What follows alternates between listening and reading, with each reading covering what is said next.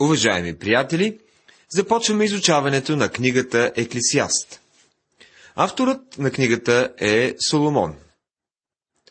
Този факт е твърдо установен сред консервативните библейски изследователи, а и няма друго разумно обяснение за авторството на книгата. Соломон е написал също така и книгата Притчи и Песен на песните. Ще видите, че Еклисиаст е доста по-различна от книгата Притчи. В притчи видяхме мъдростта на Соломон, а тук ще видим глупостта му. Еклисиаст е драматичната автобиография на неговия живот, когато беше далеч от Бога. Еклисиаст означава проповедник или философ. Като че ли по-подходящо е термина философ, защото има по-малко опасност да бъде изтълкуван неправилно. За да бъде разбрана правилно всяка една книга от Библията, е от голямо значение да знаем целта, с която е написана тя. Трябва да погледнем назад и да видим цялостната картина. На първо място трябва да поставим телескопа си над Божието Слово, преди да посегне към микроскопа. Необходимостта да направим това тук е по-очевидно от всяка останала книга в Библията. Необходимо ни е и познание за човешката философия, за да можем да разберем заключенията, изведени в тази книга. Това е наложително, тъй като ще видите, че в Еклисиаст има много пасажи, които са в противоречие с някои други пасажи от писанията. Всъщност, може би дори ще се стреснете доста, ако научите, че тази книга е била една от любимите книги на атеистите и те са цитирали изключително много от нея. Волтер е един от тях. Днес откриваме, че много от скептиците и критиците на вярата с готовност цитират от тази книга. А още по-интересно е да отбележим, че много култове използват пасажи от тази книга вън от контекста, като им предават изцяло погрешно тълкование, за да защитят своите вярвания. Човек се опитва да бъде щастлив без Бога. Всеки ден милиони хора се опитват да живеят без Него. И тази книга ни показва абсурдността на такива едни опити. Соломон беше един от най-мъдрите хора и имаше мъдрост, дадена му от Бога. Той опита всяко едно нещо, всяко едно удоволствие, което беше познато на човека, и заключението му беше, че всичко е суета и губене на времето. Думата суета означава празен, безцелен. Никога не бихме могли да постигнем удовлетворение в живота без Бога. Бог показа на Йов, един праведен мъж, че беше грешник в Божиите очи. В книгата Еклисиаст Бог показва на Соломон, най-мъдрият човек, че е глупак в Божиите очи. Това е картина, от която голям брой професори доктори, доценти и проповедници могат да научат голям урок. Въпреки голямата си мъдрост, всичките им опити да са интелектуалци на ниво, неновородените хора в Божиите очи са глупаци. Това, приятели, е трудно да се преглътне от тези, които наблягат на своят коефициент на интелигентност и на количеството знание и информация, която са натрупали. В Еклисиаст научаваме, че без Христос не можем да бъдем удовлетворени, дори ако притежаваме целия свят и всички неща, които хората смятат нужни, за да се чувстват доволни и щастливи. Света не може да даде удовлетворение на човешкото сърце, защото човешкото сърце е твърде голямо за него. В песен на песните ще научим, че ако се обърнем от света и отправим любовта си към Христос, не ще можем да схванем безбрежната и безценна Негова любов. Тогава сърцето ни ще е твърде малко за нея. Ключовата дума в книгата е суета и се появява 37 пъти. Ключовата фраза е под слънцето. Тя се използва 29 пъти. Друга фраза, която се среща често е намислих в сърцето си. С други думи, тази книга съдържа размишлението на човешкото сърце. Това са заключения, които човек достига със своя собствен интелект и размисъл и експерименти. Въпреки, че заключенията на Соломон в тази книга не са боговдъхновени, писанията, които ни ги представят, са боговдъхновени. Това е и причината за обяснението «Намислих в сърцето си под слънцето и суета». Сега ще дадем един общ план на тази книга. Първо, римско, определене на проблема. Всичко е суета. Глава първа, от първи до трети стихове. Второ римско, провеждане на експеримент. От глава първа, четвърти стих до 12, 12 стих. Търси се удовлетворение в следното. Под точка А. Науката. От четвъртия стих на глава 1 до 11. Под точка Б. Мъдростта и философията. 12 до 18 стихове. Под точка В. Удоволствието. Глава 2. От 1 до 11 стихове. Под точка Г. Материализма. Да живееш за момента. Глава 2 от 12 до 26 стихове. По точка Д – фатализма. Глава 3, първите 15 стиха. По точка Е, глава 3, 16 стих на глава 3 до 16 стих на 4 глава. По точка Ж – религията. Глава 5, от 1 до 8 стихове. По точка З – здравето. От 9 стих на 5 глава до 12 стих на 6 глава. И, и морала. Глава 7, от 1 до 12 стих на 12 глава. Трето римско – резултат от експеримента. Глава 12, стихове 13 и 14. Сега пристъпваме към глава 1. Книгата Еклисиаст е драматична биография на живота на цар Соломон, който е много далеч от Бога.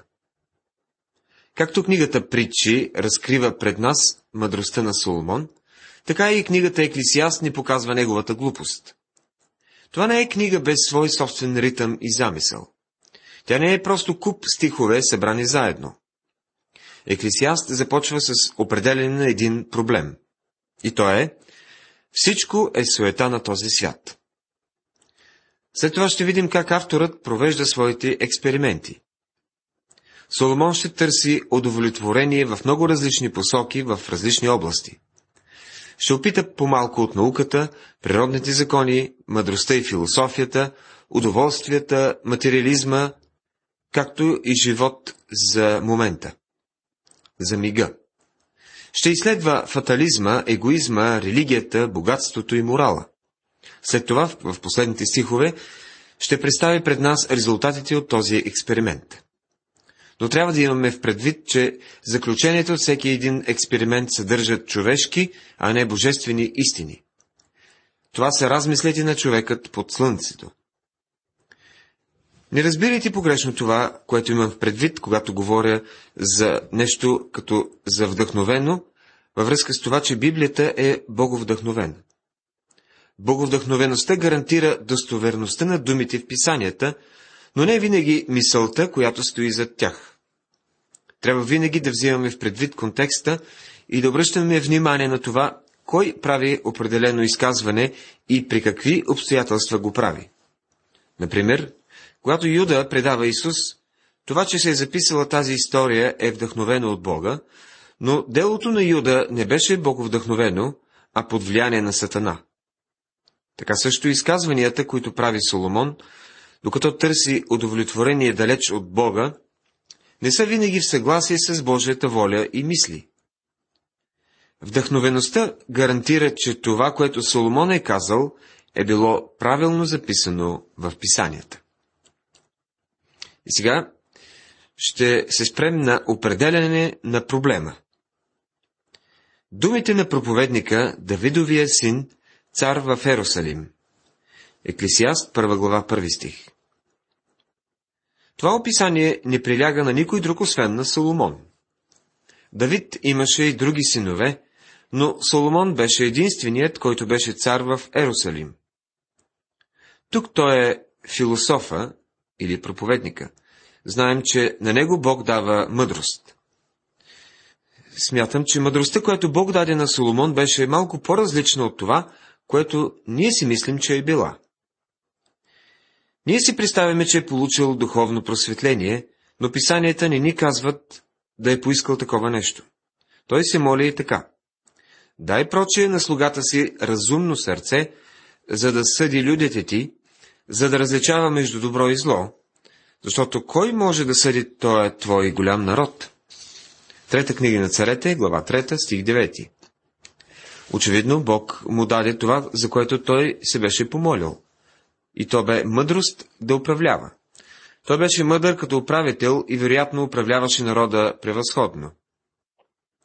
Соломон донесе с управлението си мир в този район. Другите народи идваха в Израел, за да изследват и съзерцават Соломоновата мъдрост. Той свидетелстваше за Бога чрез храма и ултара, където се правеше жертване за греховете на хората. Имаше много неща, които научи и Савската царица, когато дойде от краищата на света. Но знаем от неговата история, че Соломон беше една голяма нула в духовно отношение. Сега откриваме Соломон далеч от Бога, започвайки своите експерименти под слънцето. Човекът под слънцето е доста различен от Божието дете, което е благословено от него с всяко духовно благословение в небесни места. Суета на суетите, казва проповедникът. Суета на суетите. Всичко е суета. Глава 1, стих 2. Под думата суета тук разбираме празнота. Това е все едно да пропилееш живота си безцелно и без никакъв смисъл. Означава да живееш като животните или птиците. Много хора живеят така. Ако отидете в един хотел, например на Хаваите, където идват най-големите баровци, ще останете изумени от суетата, която ги води в живота. Те прикосяват целия свят, за да прикарат няколко дена на Хаваите, след това отлитат за Акапулко в Мексико, след това за Ривиерата във Франция, след това в Испания, а може и Северна Африка, Южна Африка и така нататък. Пътуват по целия свят. Наблюдавайте такива хора, слушайте разговорите им за масата, на масата за вечеря, в фоето, на хотела, и това, което ще ви смае, е колко безцелен е живота им в действителност. Те говорят за хора, които са видели на други места, говорят за места, където са били, питат се, къде ще ходиш от тук, някой друг ще възкликне, о, колко отекчително беше онова място, където бяхме. Това са хора, които нямат никаква цел и смисъл в живота. Такова е и заключението на Соломон. Суета на суетите. Този начин на живота е като една огромна чанта, в която няма нищо. В книгата Притчи Соломон представя пред нас скъпоценни камъни на мъдростта. В Ексисиаст той ни дава зрънц, зрънца, но не на мъдрост, а на падение. След това в песен на песните главната тема е любовта. Мъдрост, глупост и любов. Соломон беше експерт в тези три области. Той знаеше как да играе ролята на глупак. Беше мъдър в управлението, а любовният му живот беше доста колоритен. Соломон беше най-мъдрият човек, но никой човек не е по-подходящ за ролята на глупак. Той е една загадка. Той е парадоксът на писанията. Най-мъдрият човек беше най-големия глупак. Книгата Еклисиаст ще ни разкрие това. Суета на суетите, всичко е суета. Това е живота без Бога. Това са хората, които ходят и говорят под слънцето, както се изразява Соломон, опитвайки се да вземат нещо от този живот. Има един друг тип хора, които можете да срещнете. Това са така наречените общественици. Днес е времето на обществените мероприятия.